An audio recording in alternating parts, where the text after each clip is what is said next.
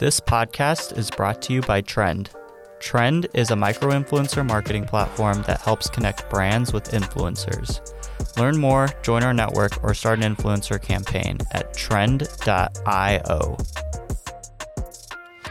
Hey, everybody, welcome back to the DTC pod. I'm your host, Jay, and I'm joined with the CEO of Trend, my co host, Ramon. We have an awesome guest with us today, Orchid Bertelsen, who's the head of digital strategy and innovation at Nestle.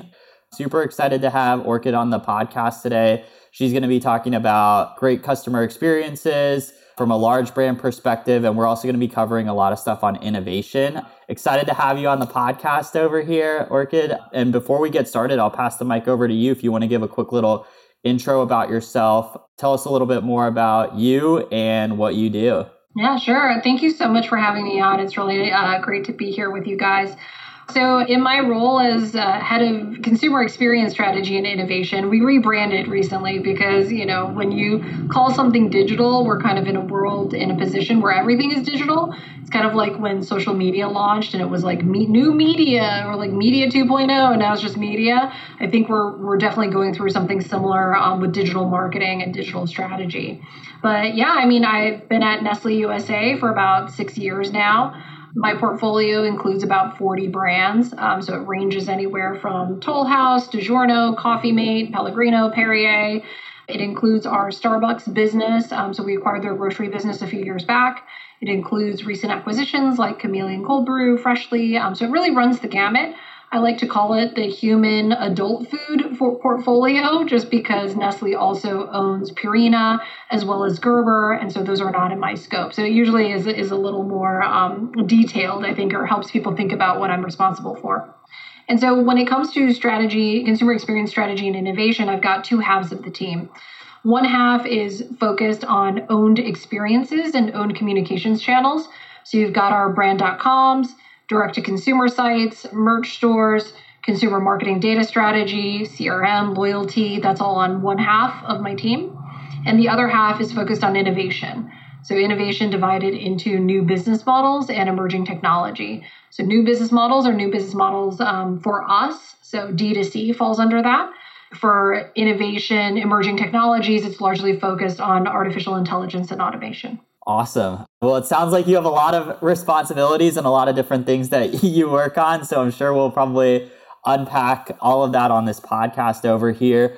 But before we talk about all of those different things, I kind of wanted to dive in a little bit more to your background because I know you used to work at an agency before working at Nestle. Is there anything that you've kind of carried over from there that uh, you've used to kind of uh, lead the strategy on your team or even how you think about innovation over there as well? There are so many things that I have carried over from my creative agency days. And even before creative agency side, I was in management consulting. Um, so the consulting firm I was at was focused on change management and corporate turnarounds. So I've definitely carried a lot of those things with me as I, um, you know, am in my day to day at Nestle and also thinking strategically.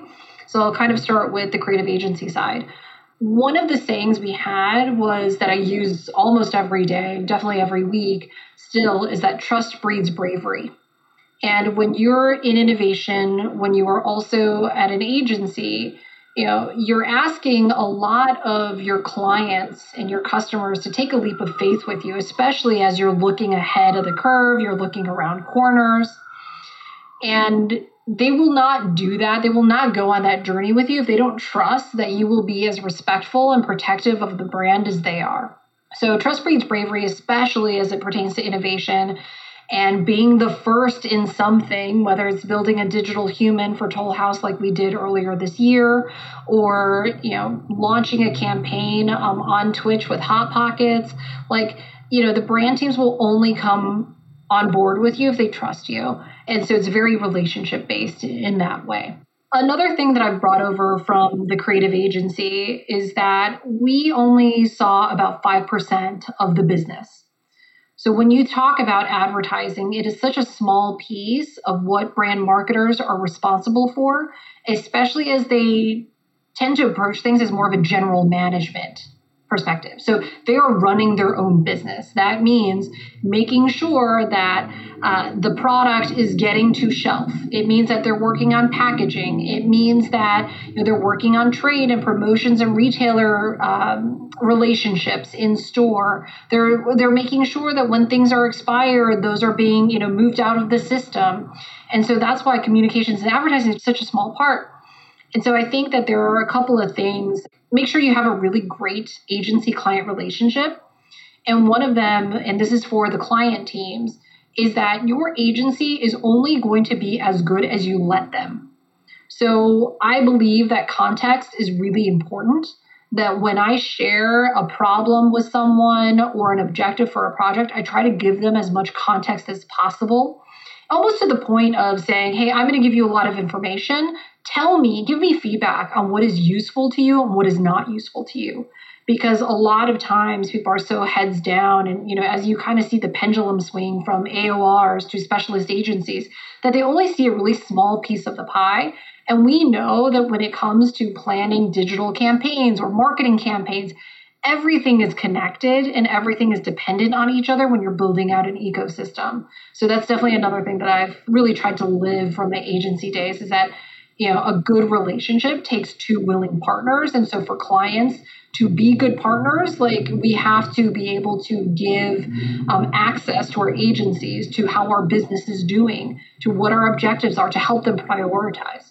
There's something there that caught my attention that's very, very insightful which is you know how digital is now just one word. It's almost the same with commerce too with e-commerce taking over. So i'm curious on how you guys and you know from an agency side and from nestle side how do you carry that message consistently throughout all the commerce channels that they are? And how is that different you know from an agency level to the brand directly to its own customers? I think that's a great question around commerce being everywhere and how do you plan for that when it used to be just the sales team's responsibility and now it's a bit of everyone's responsibility just because of the rise of e-commerce and I think social commerce is a huge and important piece of that of effectively collapsing the funnel.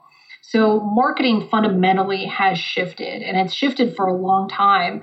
I think more specifically around power dynamics is that marketing went from push messaging, the Mad Men days, where what people thought of your brand was what you told them to think. And through the rise of the internet, um, which is something that, you know, I first came across the internet when I was 10, logging into Prodigy for the first time. So we can certainly talk about that. But the internet has become this great democratizer in a lot of ways. And so the power dynamic has shifted, and it's shifting even more with Gen Z um, in what I personally think is a very positive way. Is that the consumers now get to tell us very vocally what they're looking for and what is useful to them. Because all marketing and all CPG is, is creating solutions to solve consumer problems. And consumers will reward you by giving you money for your product, for your solution. So when everything is an opportunity, so when that like, so basically consumers have more power than ever before, you know, and then, you know, even that is like where they spend their time in digital channels. You can go from awareness to conversion in an instant. And you can do that through your Instagram stores. You can do that through a Facebook ad. You can, I mean, I don't know how many people do it through Twitter. Um, I use Twitter mostly for networking than commerce. But you know that means that every opportunity where someone is seeing your brand for either the first time or the tenth time is an opportunity to convert them. And so that is where I think consumer journey mapping is really important. And when you think in ecosystems and just thinking in systems of when is someone most open to purchasing something? And there's also this idea of no dead ends. Like, how many times have we looked at, you know, maybe banner ads or social media ads, I mean, years ago, where there was no call to action? And the, the client would just say, I just want people to be aware. I'm like, cool, cool, cool. Most people will be aware. But what about the people who are aware and want to go ahead and buy? You've got to give them a way to interact more deeply with the brand if they choose.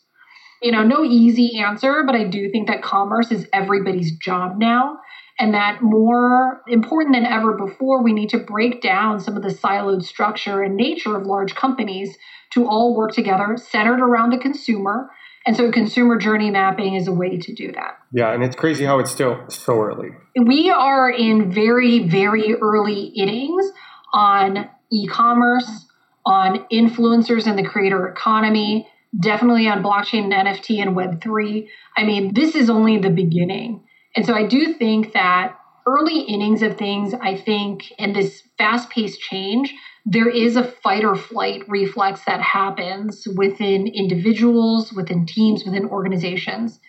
And I think, and this leads to innovation and this idea of change is that you could fight it, you're probably going to lose, or you could embrace it and really think about how you enable that change and how you do it on behalf of the consumer and on behalf of your brands engaging with your consumers. Because there's a quote, and it's been attributed to quite a few folks but that it's ne- the change has never come as fast as it is today, but it's never going to be as slow. And we're seeing this, right? We're seeing the hype, like technologies go through the hype cycle faster than ever before.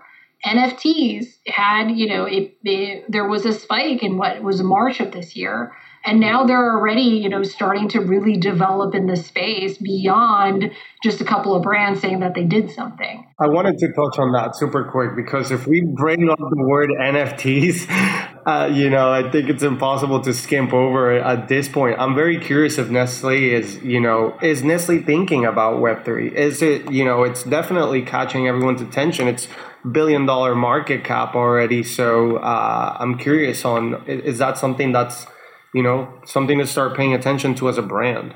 Yeah, so I will speak generally and use NFTs as an example of how we approach emerging technology and new things. So you get accused of the bright and shiny syndrome, especially when it comes to innovation. And what we do is we use a couple of different models to evaluate if that is something that we pursue. And if it is, which brand we do it with um, and then what we intend to learn out of it. So with innovation, I think there's a common misconception that ideation equals innovation. When ideation and like a bunch of people sitting around in beanbag chairs putting post-its on walls is really only one part of the process. And so for there to be sustainable and meaningful innovation within an organization, there has to be around a lot of process around it. Because what you're trying to do is run a bunch of different ideas through the paces to see which hits. And if you use different parameters every time, like you're not going to understand when something is different and feels different. So that's one, is that we have a strict process.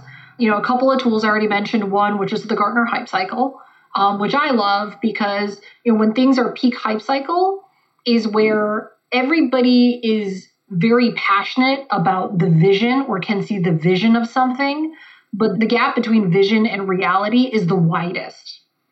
And so I tend to not look at things or pursue things at the peak of the hype cycle for a variety of reasons. One is that it's peak hype, but the maturity of the technology is pretty low. Um, so we'll usually do a white paper or some kind of perspective on, all right, you know, NFTs are peaking. What does this mean? What should you do? What are we going to keep track of? What are we not going to do? And then usually, I think the huge opportunity to actually test something is in the trough of disillusionment. And people who know me, I tend to be very cynical. I think, you know, in innovation, only the paranoid survive sort of thing. But in the trough of disillusionment is when I think the perception and the reality of the technology is actually the closest together. And then after that, you kind of, you know, approach the um, larger adoption, which is about 30% of the market. And, you know, the challenge too here when it comes to emerging tech is understanding the maturity of your own industry. Because food and beverage and grocery tends to lag when it comes to emerging technology because of consumer shopping behavior. So there are industries and countries and entire geographies that are much more advanced that we look at as first movers. So beauty and fashion is a great example, right? Like the Gucci app is amazing. Like I rep Gucci all the time, but like, you know, um, in name, I'm not wearing it. But you know, what they've been able to do is, you know, they test out augmented reality in a way that makes sense for their category. And so for a lot of brands, I would challenge you okay, well, just because this technology is interesting, is it important for you in your category? And ultimately, you know, and I should have started with this, but with innovation and emerging tech, you start with the why. Why are you doing this? Because the technology is just a solution. And so if you go technology first, And we've all heard this brief of like, I want to do something in AR. We should do something in AR. And you're like, why? What is the problem you're trying to solve? Let's articulate the problem and then let's evaluate whether or not AR is a good solution. And if not, what are some other solutions that are in play? Yeah, there's definitely a lot to unpack over there. I was just listening um, and kind of like learning some of the things that you were mentioning over there. So I wanted to actually ask, you know, talking about, I know you kind of gave like a framework for how you think about when to push forward on an idea and when is maybe like the right time or some factors to consider over there.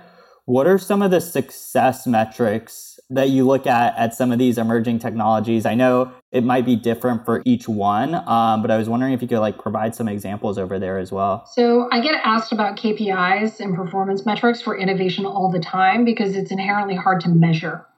Because what you're trying to do is you go through an exercise of de-risking, which means, especially in large organizations that are pretty um, averse to risk, which is not a bad thing, really. But what you're trying to do is you take a whole host of questions as well as hypotheses you're trying to disprove, and then come up with little gates to say, all right, well, we answer this question. Like, this is what we think is going to happen, and then let's see if that's true. So, with KPIs, most generally, especially when you're in organizations that are very focused on ROI, I try to change that narrative a bit so that it's not return on investment, but it's return on insights. So innovation is just charting unnavigated waters. Like that is what it is. And so you can have, you know, your best idea of what's going to happen, but you also have to have enough flexibility to pivot or to change course or to, you know, adjust based on your learnings. So that's why our KPI is largely return on insights. So I'll use an example. I spoke earlier about our digital human for Toll House. She's our cookie coach, and her name is Ruth, um, who's named after the founder of Toll House, Ruth Wakefield, um, who was an entrepreneur in her own time, and she invented the chocolate chip cookie. You know, when I talk about focusing in on a problem, the problem we were trying to address was that consumers were calling into our customer service line um, with bevy of questions about recipe troubleshooting because that signature recipe is on the back of our packaging for all of our morsels. And the problem was that when consumers would call in, they would have a very inconsistent experience based on the human they were talking to. So if the human you were talking to was an avid baker, you would have an amazing experience because they knew that, you know, to replace baking soda with baking powder, this is the right ratio and this is how it's going to change your recipe. Now, if you had someone who really only orders cookie delivery, which you can also do, um, we set up a virtual kitchen um, for cookie delivery in the DC area you know, then you would have a poor experience because they would have no idea what you need to do to change that recipe to suit your personal preferences or what's in your pantry. So the challenge then was how might we use technology to create an excellent and consistent consumer experience in a highly um, emotional problem because you're usually baking something to give to someone. And so if you fail at that, you're like, okay, well, now I don't have anything to give them. And like, oh, I'm a failure. so that doesn't feel very good. So that's why we went to the digital human as something that was high empathy. It was novel enough, really, that wasn't just a chatbot, but it was novel enough to differentiate the brand from a highly commoditized category. So people have asked me, well, how do you know you're successful? And so they're like, is it driving purchase or repurchase? I was like, well, I just want to know that she sparks joy. Because if you think you put yourself in the shoes of the consumer, they're standing in aisle or maybe they're you know on amazon you know searched chocolate chips and they're looking at all these options they want to feel like they made the right decision so they buy toll house they are able to activate cookie coach they have fun with it and they're like i made the right decision i'm going to make that decision again that effectively drives repeat purchase and so what we saw we had a lot of hypotheses going into it like you know, if this is a customer service deflection, what are like the number of calls or percentage of calls we can deflect into this service away from phone calls? And that ended up not being the right metric because people call customer service when they have a problem, but they activate Cookie Coach before they have the problem. And so that hypothesis just didn't work out. And so what we actually saw was like it was actually about average session length. So on average, consumers are spending between 9 and 13 minutes in the platform with Cookie Coach engaging with her. And as a brand, if you have an owned channel where people are engaging with you from 9 to 13 minutes in this day and age, that's a huge plus. And so that's an example of, hey, we were pretty loose about what we expected to happen. We had some hypotheses that we ended up like, you know, disproving. And then we actually found this nugget of saying, like, all right, well, average session length is a more accurate measure of whether or not people like her. And then we look at revisits as a, hey, is she providing, she provide value once? Is she providing continual value? Are you interested in DTC and e commerce content? Join Trend's exclusive community for everything DTC, the DTCers community. We're talking marketing, product, growth, and more, all about DTC. Go to trend.io slash podcast. That's T R E N D dot io slash podcast and look for the Slack community link to claim your invite. We hope to see you on there. Yeah, that's a really great example over there. And it's really interesting about how you went about finding the right metrics over there. In terms of technology, I know we've talked about a lot of different things and you've experimented in a lot of different areas as well, like AI, VR, AR, all of those things. What is the technology that you're kind of most excited about, especially in the innovation space, and you think has the most potential, especially in CPG? I am the most excited about the metaverse, which now I know is everywhere. But, and this kind of goes back to my history as well. So, the first time that I went online through dial up was when I was 10. So, I turned 40 next year. So, this was what, 1992. And I'm a competitive horseback rider. And so at the time, I created this forum on Prodigy as a 10 year old, which now looking back is super sus. But it was a forum for horse lovers, and we would like talk about it. And our handles were like names of famous racehorses, and like it was a thing. Now it's called Zed Run. Have you heard of that? Yeah, I know, you had right? It. Um, Just so bad timing. I, I pioneered it. I actually also published a zine using my dad's printer at work, and I actually mailed out stuff to the people on the board that I had met. Again, now as a 10, like looking back, and I have a four year old, I was like, that's pretty sus for like a 10 year old to be doing, but whatever, it was 92. I think what was really exciting about it was that I was a very, very sheltered kid because my I'm first generation. My parents immigrated over here from Taiwan and they just, you know, I wasn't allowed to have sleepovers with friends or, you know, they didn't really understand like going to a friend's house after school. So that was how I had a community and that's how I found people that, you know, had shared interests. And so there's a part of me that has always been living this other life online or connecting with others online. And I do think that with the conversation about the metaverse, and, you know, obviously the tech founders have all read, like, you know, Ready Player One and however they're inspired by it. But I also have this t shirt that I bought years ago that says, Online, I just feel stronger. so I do think just this idea of how do you live your life? Is it digital? Is it physical? Is it blended? this idea of ownership, right? Like, am I owning a tangible good or am I owning a non fungible token, right? Like, what does ownership and property mean in this day and age? And so, this idea that you can kind of shed, you know, how you are perceived in the physical world and live this ideal version of yourself online and build a whole life around it, I think is really cool and inspiring and exciting. And, you know, to bring it back to, CPG is like, well, you know, how do we support people in this digital world, in this, you know, I bet, I guess, basically second life? And so, how do we do that in a very um, authentic way that isn't just like shilling products on screen or, you know, a dystopian, well, I was to say a dystopian version of WALL-E, but I think WALL-E is a dystopian version of WALL-E. So, yeah, for sure. And, you know, it's really interesting, especially like thinking about how CPG brands are kind of like getting more into these digital spaces with like digital products. And I know you talked about the Toll House example as well. What do you kind of see for the future of brands, especially when it comes to digital products? Like, what are some things that you're kind of looking at today, even five years out from now in the CPG space when it comes to like digital products? Yeah, I think a lot of what CPG, we've kind of been dancing around this space for a long time between when blockchain first came on the scene for CPG a couple years ago, and everybody was talking about supply chain transparency, and you can't tie a physical good, um, you know, onto the blockchain at this point in a way that you know is tamper-proof.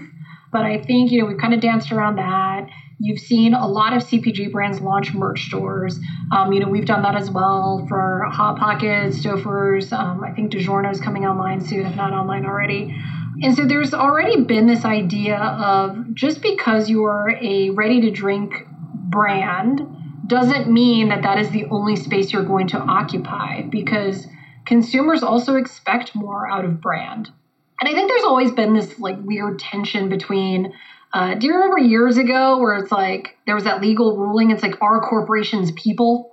Um, you're kind of the same thing is happening with brand. And I think that that's something that a lot of brands struggle with, which is you have a situation where consumers are expecting more out of brands, and brands are feeling that tension as well. Is that not only are you going to provide a good product, but you also have a mission and value system that aligns with, you know, your community. And so, you know, you see these variations of brands that are single category or a certain product trying to expand above and beyond what they are and kind of come to life online in a way where sometimes they mess up and sometimes they find some magic. And so I think when it comes to the metaverse and towing into this digital world, we have to think beyond product placement uh, we have to think beyond, you know, having a bottle of like, let's say, coffee mate, like, you know, on Animal Crossing, because I think a lot of those instances, you have a very clear business problem. And as the brand owner, as the company owner, you are very, very familiar with what the challenges of your business are. The consumer cares about their problem. And how are you going to solve their problem? So I do think if you take a very uh, critical lens at a lot of the brand activations in the space, the ones that hit the mark are solving a consumer problem. The ones that miss the mark, it's usually because you can identify the business problem they were trying to solve, whether it's increased penetration, whether it's, you know, increased repurchase, like whatever it is but there's usually that disconnect there. So I think a a long way of saying I think a successful brand that is going to play in the digital space knows their consumer extremely well, but also knows most importantly like the parameters and the confines of their brand. What is going to be on character and in line with what they believe in and what they've been saying and been doing versus what is out of character. And that's when you get into like the hello fellow kids territory, you know? Yeah, this is super fascinating because one of our thesis, a trend is that tomorrow the individual will be the corporation. And you could also argue, well, the opposite could be true for brands. The brands could know their customers so well that they also have these characters that do blend in with who their consumers are. And you're already seeing that with the Toll House you know, representative who's a digital individual that could attend a cookout in metaverse, something like that. So it's super interesting to see that come together. Yeah, and I'm sure it probably also provides a lot of flexibility for the brand as well, right? It's not just about your physical product and what you have in the store, but it kind of, especially with all these different ways, like, you know, VR, AR, um, NFTs, all of that good stuff over there, it kind of enables the brand as well to branch out from just their physical product and potentially even have more market penetration through other sources, right? Absolutely, because with brands, if you're just a product on a shelf, it tends to be very limiting, whether it's a physical shelf or the digital shelf. And if you are, we're all trying to stay top of mind but it's not just within our category, it's literally with everything else because your budget is finite. So if you want to buy that expensive, you know, CBD drink, it means that you're not buying something else, right? Yeah. And so for us to stay top of mind, it's harder than ever before. And so this idea of brands pushing into other places to have relevancy I think is more important than ever before because, and I think that's why people or brands are trying to say, I am more than a product, I am a lifestyle or I am an ethos or whatever it is. Because you've seen the Instagram pages of products that only talk about their product. They're really boring. And there is no reason for someone to engage with it time and again unless you are part of the executive team and you want to see what your brand is up to. By allowing brands to play in new spaces, by becoming multidimensional, it makes it more interesting. It makes it for yourself and for the consumer. I think that it is something that everyone is trying to do, but very few have cracked the code on it.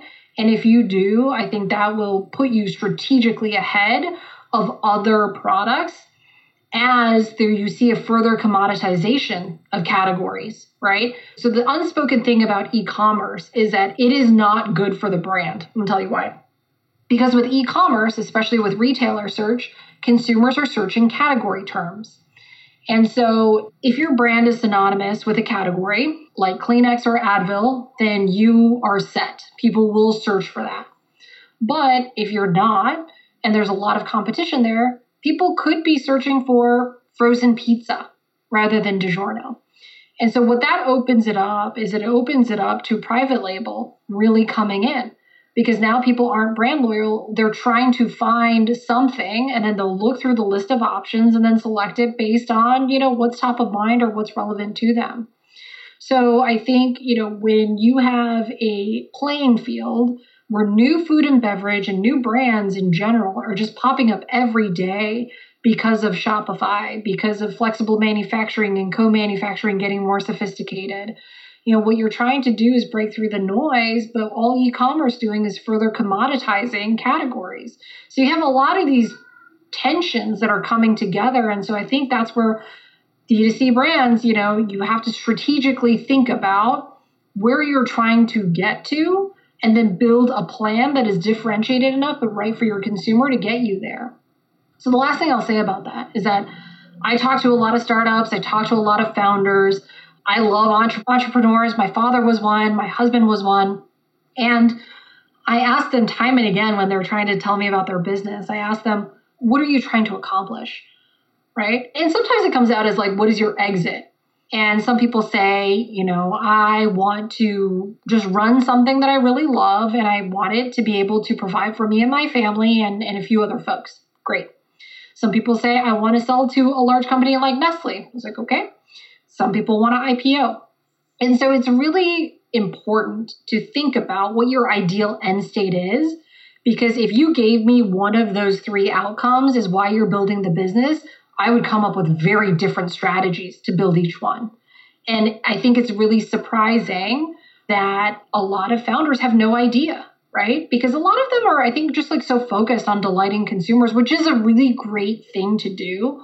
But for you to be able to continue to support consumers to delight them it means you also have to have a viable business to do that otherwise you know you're not going to be there to delight them. So that's one thing that i have um, that is part of every conversation i have um, depending on the startup and the founder i'm talking to.